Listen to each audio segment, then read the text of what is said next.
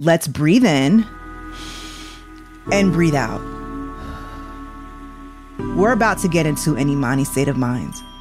I'm Dr. Imani Walker. I've been practicing as a psychiatrist for over 10 years. I know that so many of y'all don't know where to start when you want to talk about your mental health. On Imani State of Mind, I'm going to have those conversations with you. Imani State of Mind is out now.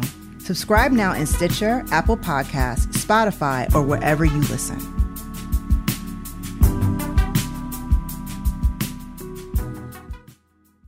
This was almost the perfect murder. Introducing a new podcast from Court TV They were killed by their own children. Murder and the Menendez Brothers. I just started firing. What was in front of you? My parents. Oh, that is on tape. Murder and the Menendez Brothers. A Court TV mystery. Available now. Listen in Stitcher, Apple Podcasts, or your favorite podcast app.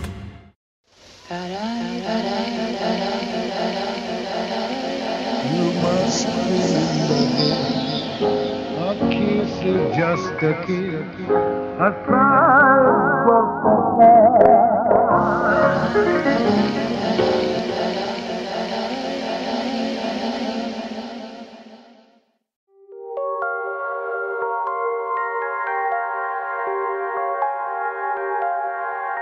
Welcome to another episode of You Must Remember This, the podcast dedicated to exploring the secret and or forgotten histories of Hollywood's first century, part of the Panoply Network.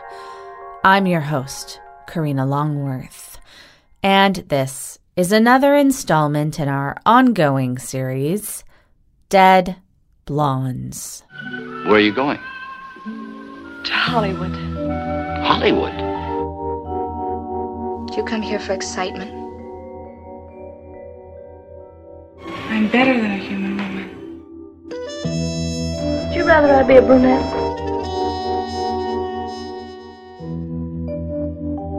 My dress. Do you like it? I don't know. It's such a shock to see you dressed. I'm so alone. I'm so alone. Oh.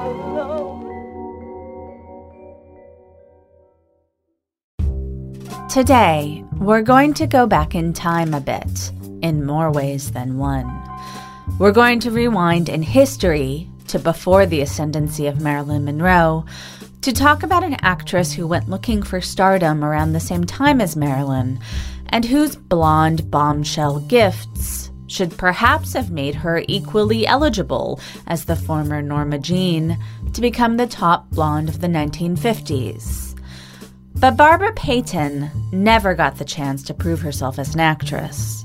And though she lived five years longer than Marilyn Monroe, her quality of life had been on the decline virtually ever since the highest point of her stardom almost two decades before.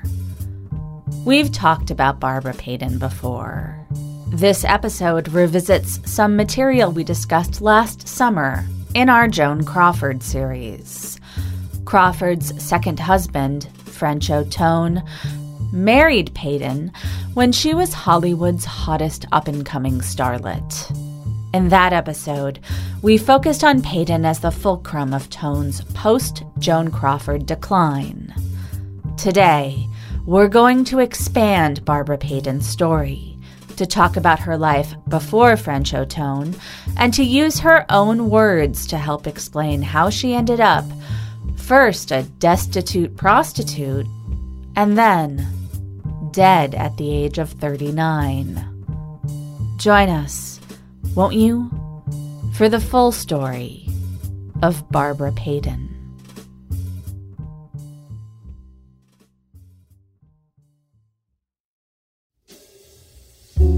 In 1945, Barbara Payton was a 17 year old newlywed.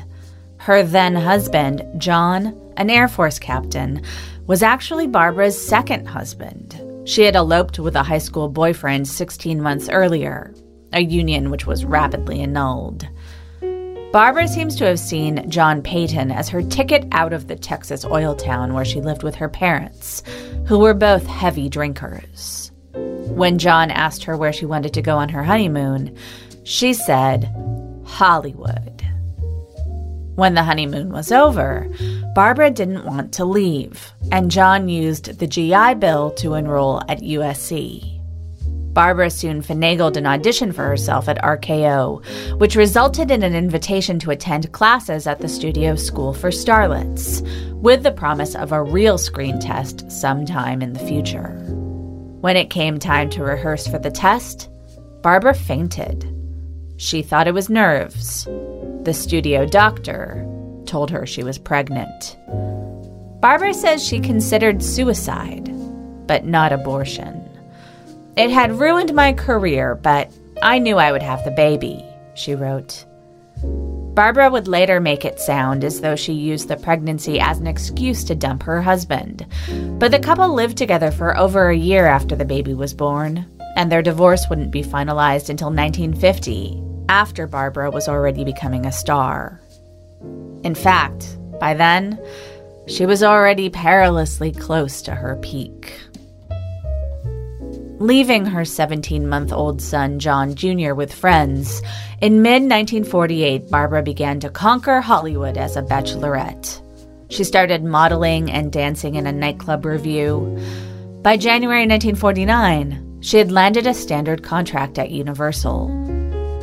Barbara would later describe a series of encounters with men during this period that helped her get ahead. She uses pseudonyms for all of the men, and it's hard to fact check any of the details that she provides. But the image she paints of herself is of a girl who was happy to go to bed with a man who could help her professionally, if she wanted to go to bed with him anyway. Over and over again, she states that she didn't believe in exchanging sex for movie work. That said, there were definitely men she wanted to have sex with, and there were men she expected to help her get work, and sometimes those were the same men. She mentions men who gave her jewels and furs after falling in love with her at first sight. She claims that one film financier helped her get parts all through 1949 simply because he enjoyed her company, and that she only had to sleep with him once.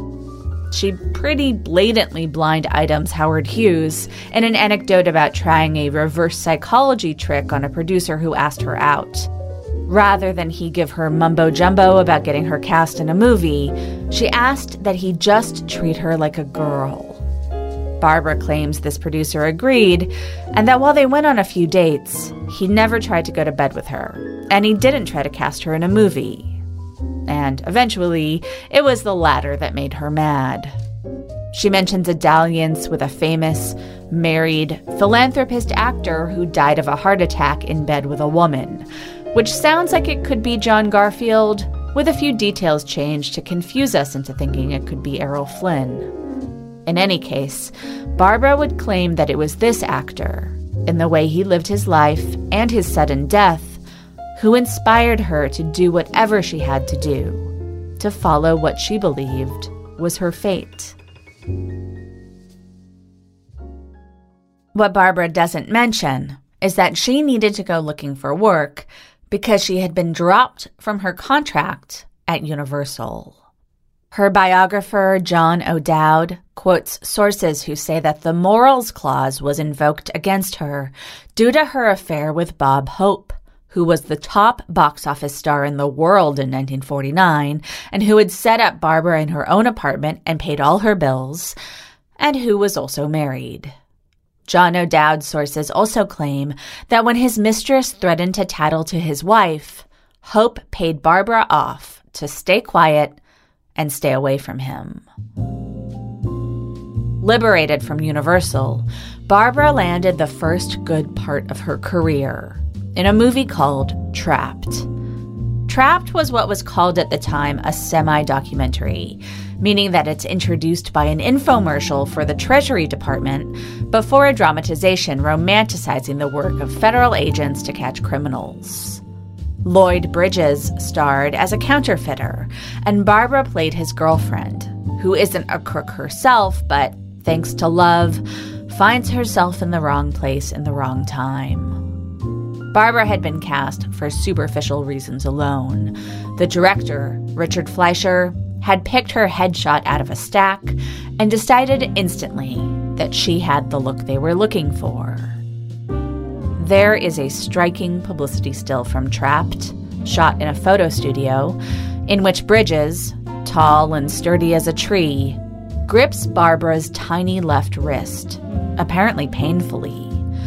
As she struggles away from him, the strap of her dress slides off her right shoulder, and her long, loose, gorgeous blonde curls are suspended in midair in a horizontal line pointing behind her.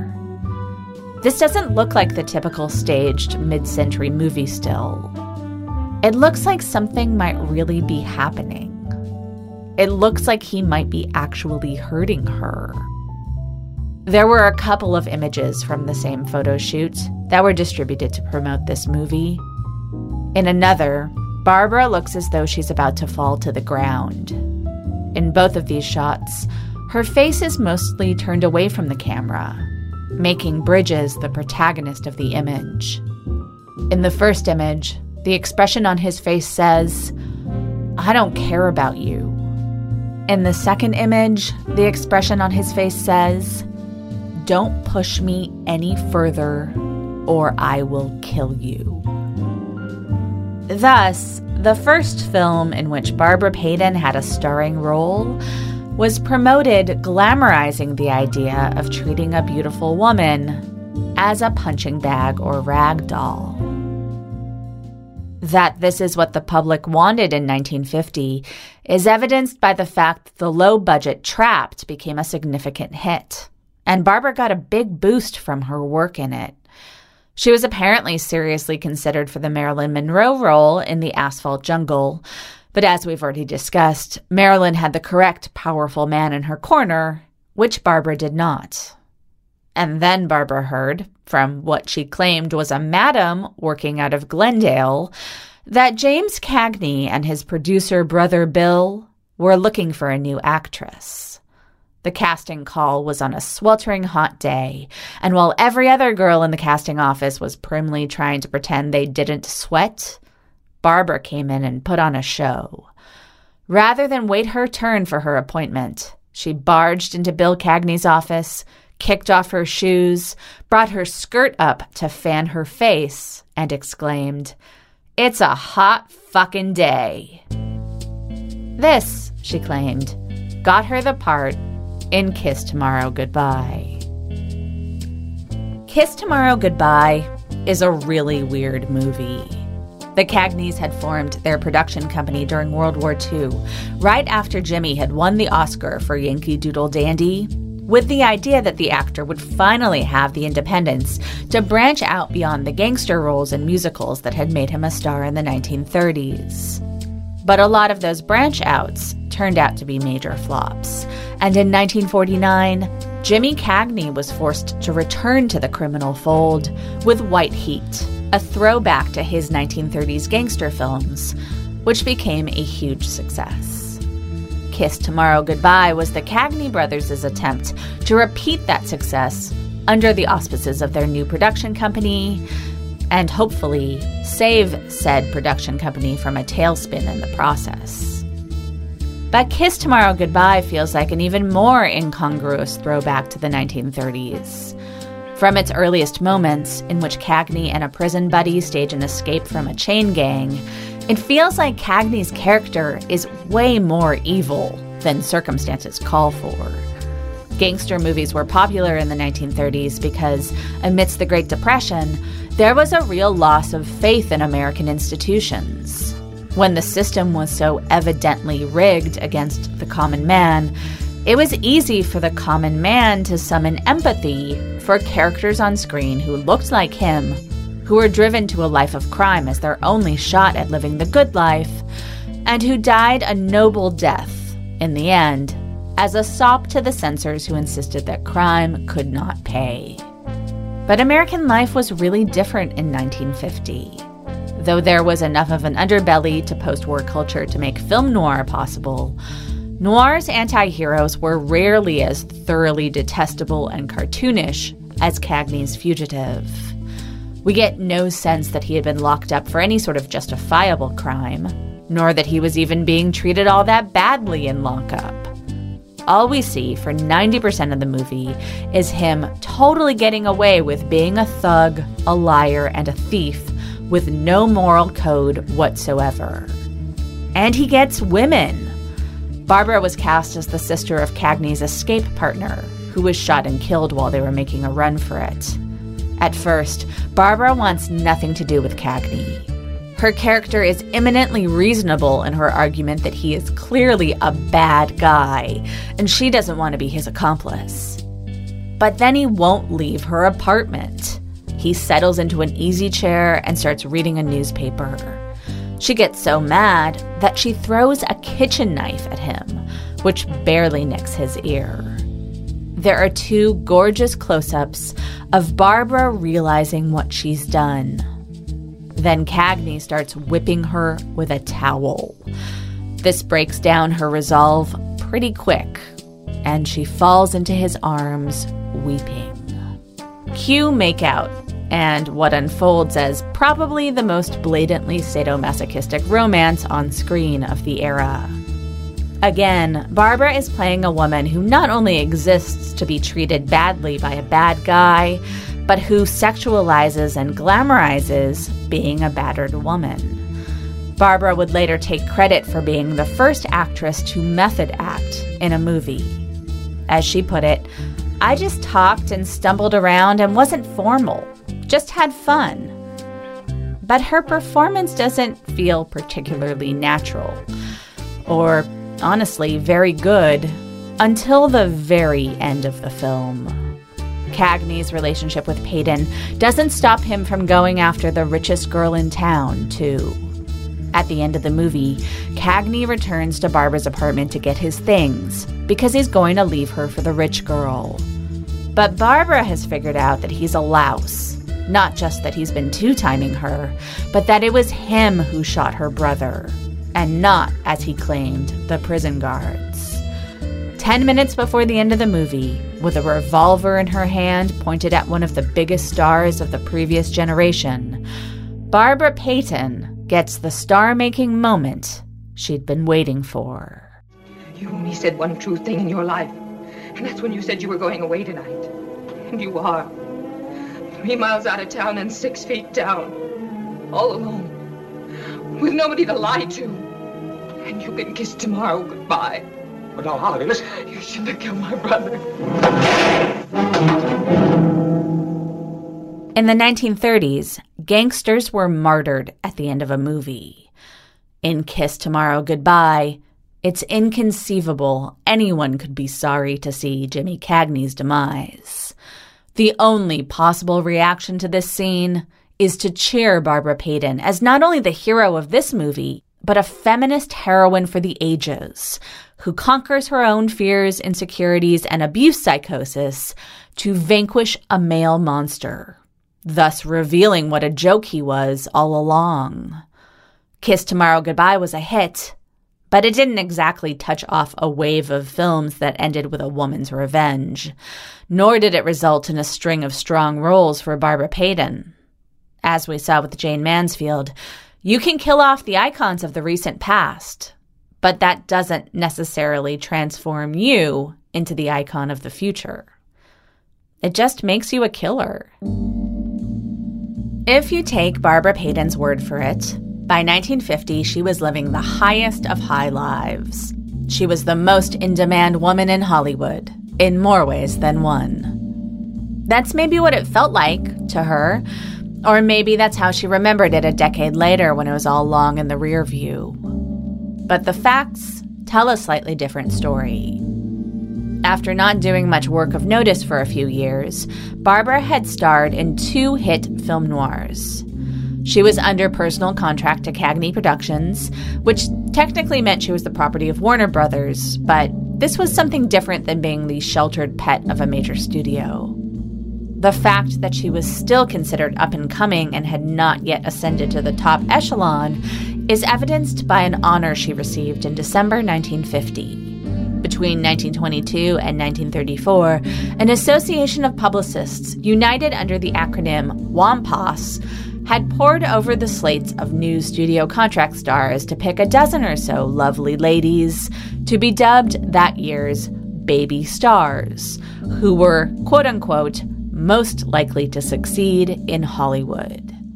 These lists always combined women with real talent who'd go on to enjoy real careers, such as Clara Bow, Joan Blondell, and Ginger Rogers, with young ladies who were the momentary favorite of some producer and whose careers, such as they were, would be all but over by the time the following year's list was revealed.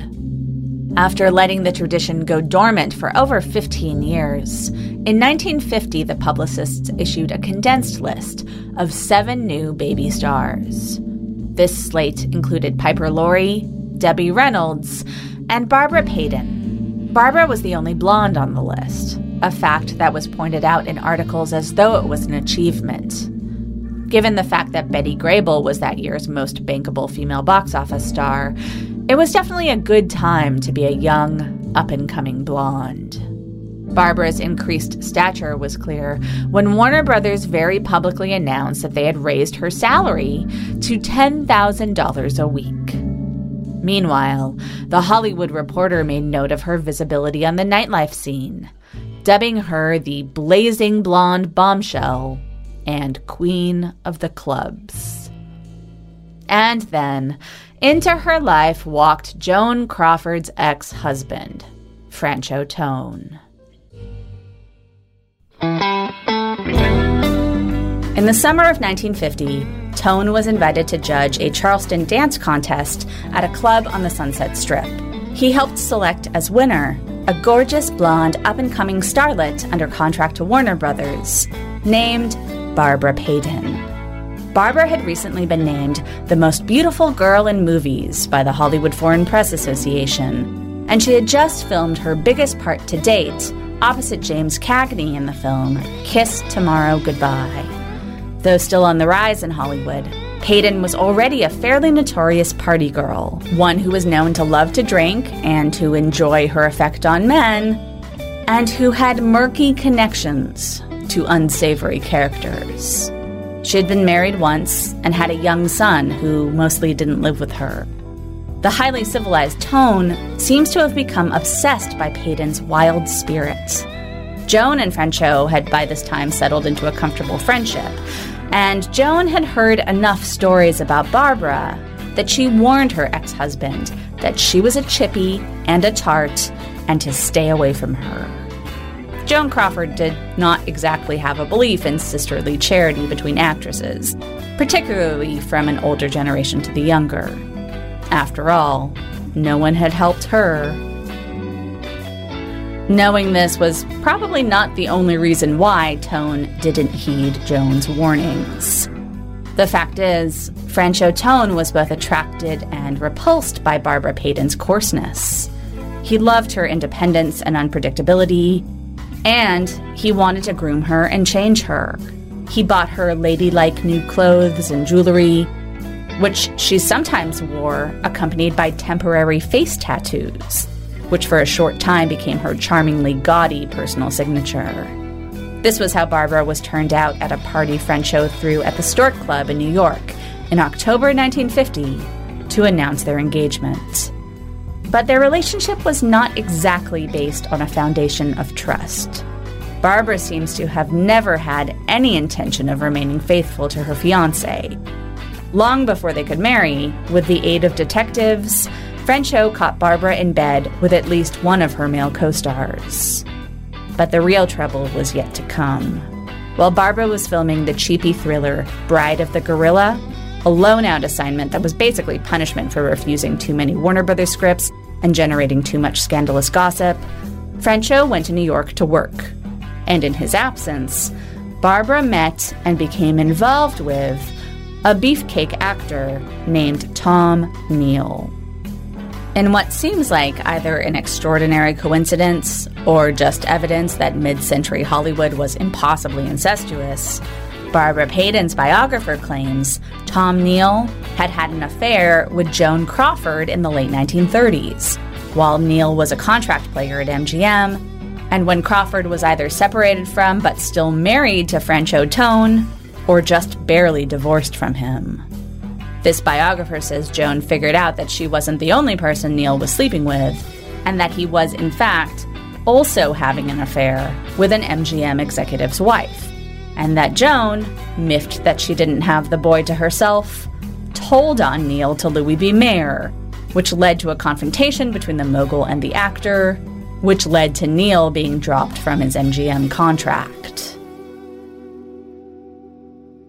The dots don't all quite connect in this story to suggest that anything more sinister or conspiratorial was going on, other than that Crawford and Payton had the same taste in men, and that the same men were floating around looking for women like Crawford and Payton in the 1930s and in the 1950s which is to say, incredibly beautiful women who enjoyed active sex lives. But based on what happened in the late 1930s, it seems unlikely that Tom Neal didn't know who Franchot Tone was when he met Barbara Payton in 1950. And if so, that would mean that Tom Neal knew perfectly well whose life he was about to light a garbage fire in the middle of. On July 31st, 1951, Barbara announced to reporters that she was no longer going to marry Franchot Tone, and in fact, she had proposed marriage to Tom Neal four minutes after they had met. As Tom put it to Newsweek, quote, Barbara asked me to marry her.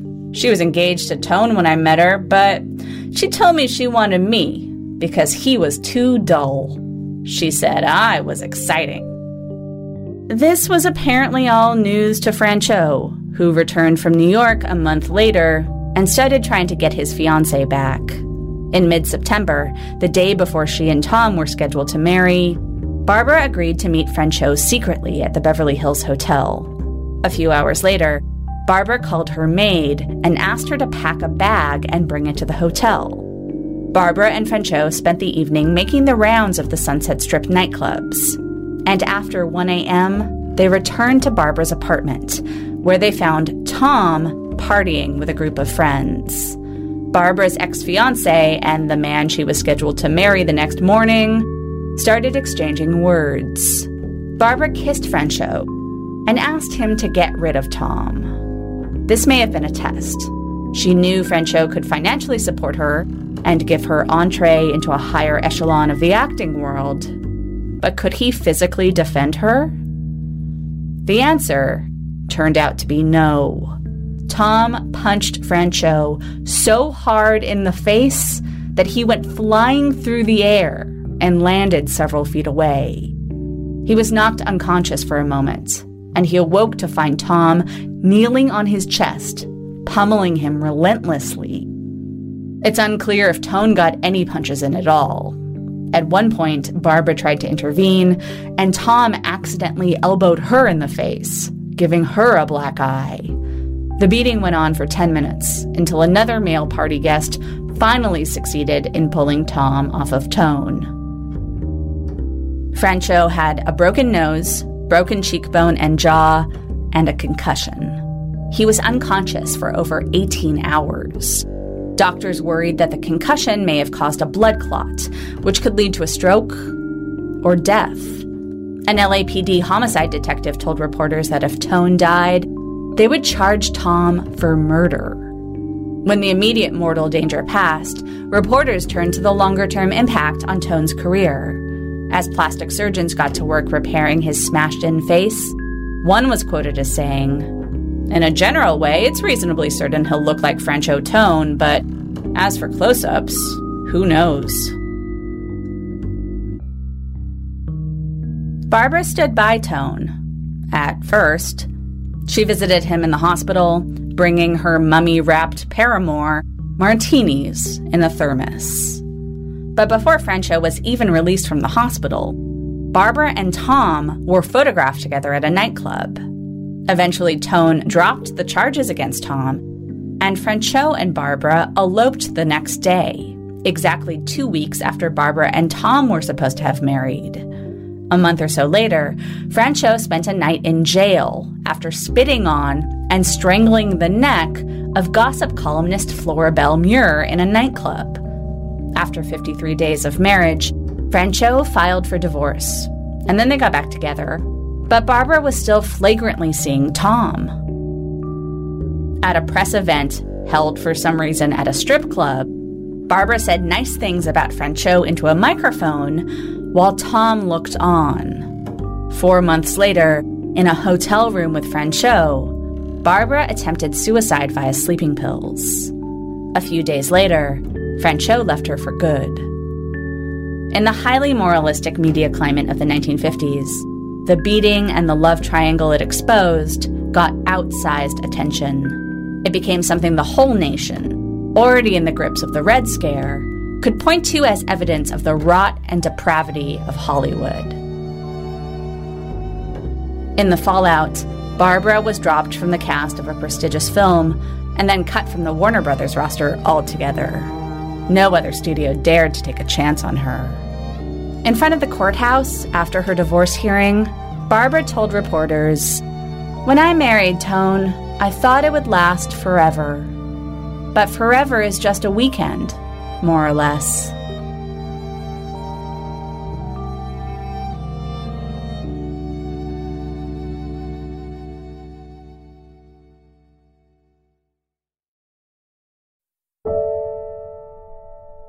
Payton's notoriety lasted just a little while longer. She got back together with Tom Neal, and together they went to London, where Barbara appeared in a couple of movies for Hammer Films, and then she and Tom returned to Hollywood and starred together in a cheap Jesse James movie, and then a traveling stage production of The Postman Always Rings Twice. In the middle of a show in Chicago, she fainted on stage after apparently drinking vodka for hours before the show. Soon thereafter, Barbara and Tom broke up. By now, it was only 1953, but Barbara's looks had already been diminished by alcohol. Her final film, Edgar G. Ulmer's Murder is My Beat, was released in 1955. That year, she was arrested for bouncing checks at her local supermarket. She was ordered to pay a $100 fine, but she didn't have the money. She had to borrow it from the owner of one of the nightclubs she frequented. She moved into a roach infested apartment next door to Maila Nurmi, who was then on TV as Vampira. She started selling stories about her affairs with men like Bob Hope to magazines like Confidential. She helped a fourth husband start a business in his native Mexico, and when that relationship ended, Barbara moved into a flophouse apartment on Sunset Boulevard in Fairfax and made her rent by turning tricks first with execs and actors, friends and guys who had been hanging around long enough to know who she was. In a haze of booze and, eventually, heroin, her price dropped from 300 to 100 to $50. We know this because in 1962, she detailed it all in her ghost ridden autobiography titled I am not ashamed.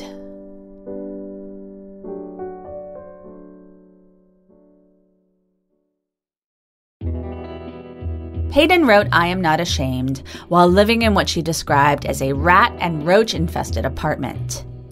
I drink too much rose wine, she admitted on the second page. I don't like what my scale tells me.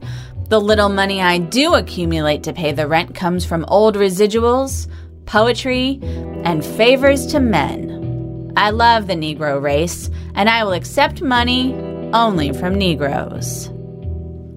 Barbara then proceeds to, quote, fill you in on the roller coaster ride from Happy Town rich to Happy Town poor.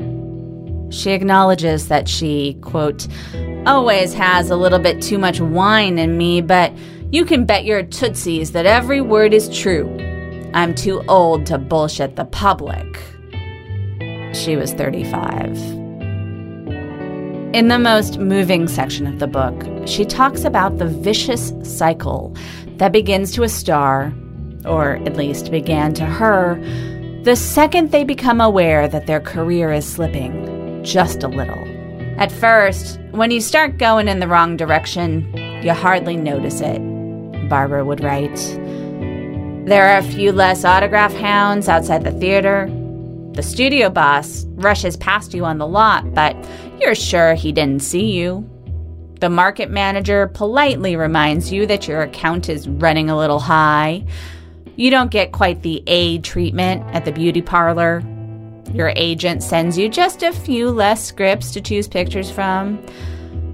And most important, you look in the mirror and you don't look quite as good. You don't know why, but that's the way it is. And then, she explained, you drink a little bit more. You get on that sorry for yourself kick. If you're like me, you need more affection and sex because you have to prove there's still one area of living you can score in. But then, she added, even that starts to become more difficult. Beauty, she wrote, is like the ad for a product. People like the ad, so they flock to buy. You start losing your looks, which is the natural process of growing older, and they stop buying. But the product is still the same. I was more mature, more intelligent, and had a better sense of humor. See, I was more valuable, but the advertising wasn't as good. So time hurts the ad, helps the product. She estimated that she had burned through a million dollars during the height of her fame, but said most of it went to needy friends. Once, she claimed, she bought a cinematographer a house as a thank you for making her look so good on screen. But then, when she needed help, no one stepped up to the task. She herself didn't even realize what was happening until it was too late.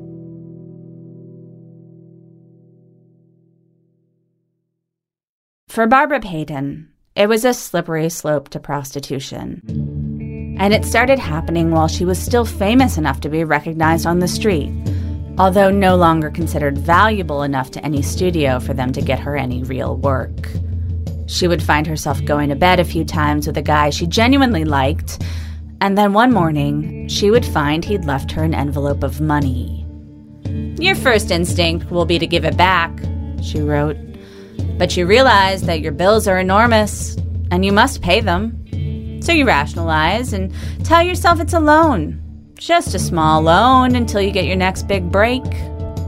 But the next break never comes, and you never pay back the loan. Then, slowly, she would come to expect it. She tells the story of one guy who started slipping envelopes of cash into her purse. One day, after they had returned from a trip to Vegas, she looked in her purse, and there was no envelope. Assuming it had fallen out, she called the guy and apologized and said, I think I lost the money you gave me. You didn't lose any money, baby, he said.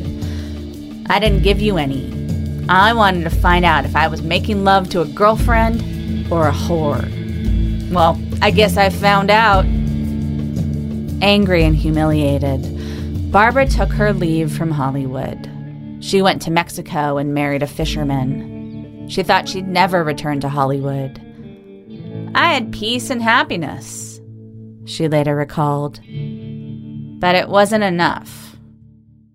Reading this line in Barbara Payton's autobiography, I thought about that line from the Time magazine obituary of Carol Landis about how her voracious appetite for happiness led her down the road of ruin. These women became symbols of too much, of burning too bright and burning out too quickly. Time magazine blamed Carol for wanting too much. Barbara Payton blamed herself. But their individual talents aside, neither Carol Landis nor Barbara Payton was an original. They were both part of the trajectory that we've been talking about for two months. Both came to Hollywood wanting to be part of a kind of dream life, which they had been led to believe was accessible to girls who looked like them. And to some extent, it was. Hollywood had created in the public an appetite for beautiful blondes, and like addicts, the culture began demanding exponentially more, and each new blonde was given less time to grab a foothold. And once your window of opportunity was over, no one was going to help you wedge another window open. Everyone had already moved on to another blonde. Barbara lived in Mexico intermittently for about four years. In 1957, she briefly ran a restaurant in Riverside, California, then spent some time in Chicago working as an escort. At some point, she returned to Hollywood, hoping to rekindle her career. She had lost weight and felt ready to work. But it was now 1958, and the only job she could get was teaching at an acting school. I showed them how to walk and talk and sit, but when I tried to tell them of the pitfalls, they didn't listen. I still try to talk to young girls clawing their way to stardom, but they're sure that what happened to me can't possibly happen to them. Ha! That job ended after one of the male students tried to date rape her, then told the man who ran the school his side of the story, which got Barbara fired. By 1961, she was homeless. In early 1962, she was arrested for soliciting an undercover cop. Five months later, she walked into a police station and tried to file a report accusing a gang of teenagers of trying to rape her. She was drunk, and the police didn't believe her. The next morning, having slept the night on a bus bench, she was arrested for public intoxication. By the time Barbara had landed a deal to write her autobiography for $2,000, she was being kept in an apartment on Sunset Boulevard by a pimp who kept all the money she earned and sometimes even encouraged her to give freebies. Barbara told the ghostwriter of her book, Leo Guild, that she didn't mind because her pimp made sure she always had wine. At some point during this period, she became hooked on heroin. In 1967, she was found sleeping in a parking lot beside a dumpster and was hospitalized for chronic alcoholism and malnutrition. When she was released from the hospital, a social worker drove her to her parents' house in San Diego. This was not the ideal place for Barbara to recuperate, as her parents were by now, like their daughter, full time alcoholics. Her father tried to ban liquor from the house when Barbara moved in. Barbara then crashed his car en route to the liquor store. Her mother was in the passenger seat at the time. After that, Barbara managed to quit drinking. In constant abdominal pain, she wrote out withdrawal in bed or sitting in the family living room in a daze, watching cartoons. But it was already too late. Within two weeks, she was dead. Her heart and liver had both just had it. Barbara summed up the peak of her stardom and what went wrong pretty well.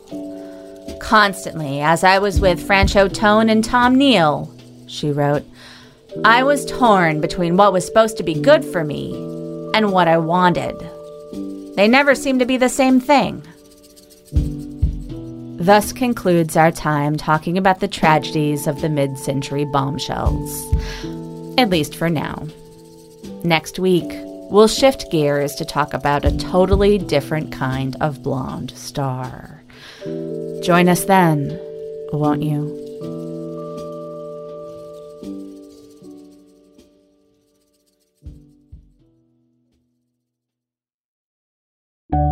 Thanks for listening to You Must Remember This. Today's episode was written, narrated, and produced by Karina Longworth. That's me. Our research and production assistant was Lindsay D. Schoenholtz, and our editor is Sam Dingman. Our logo was designed by Teddy Blanks. For more information about this episode and other episodes, please go to our website, you must remember this podcast.com. There you'll find the original Barbara Payton episode, which this episode excerpts from. It's in our series Six Degrees of Joan Crawford, which first premiered last summer. If you like the show, please tell anyone you can, any way that you can. You can follow us on Twitter at Remember This Pod and find us on Facebook and Instagram too. We'll be back next week with another tale from the secret and or forgotten histories of Hollywood's first century. Join us then, won't you? Good night.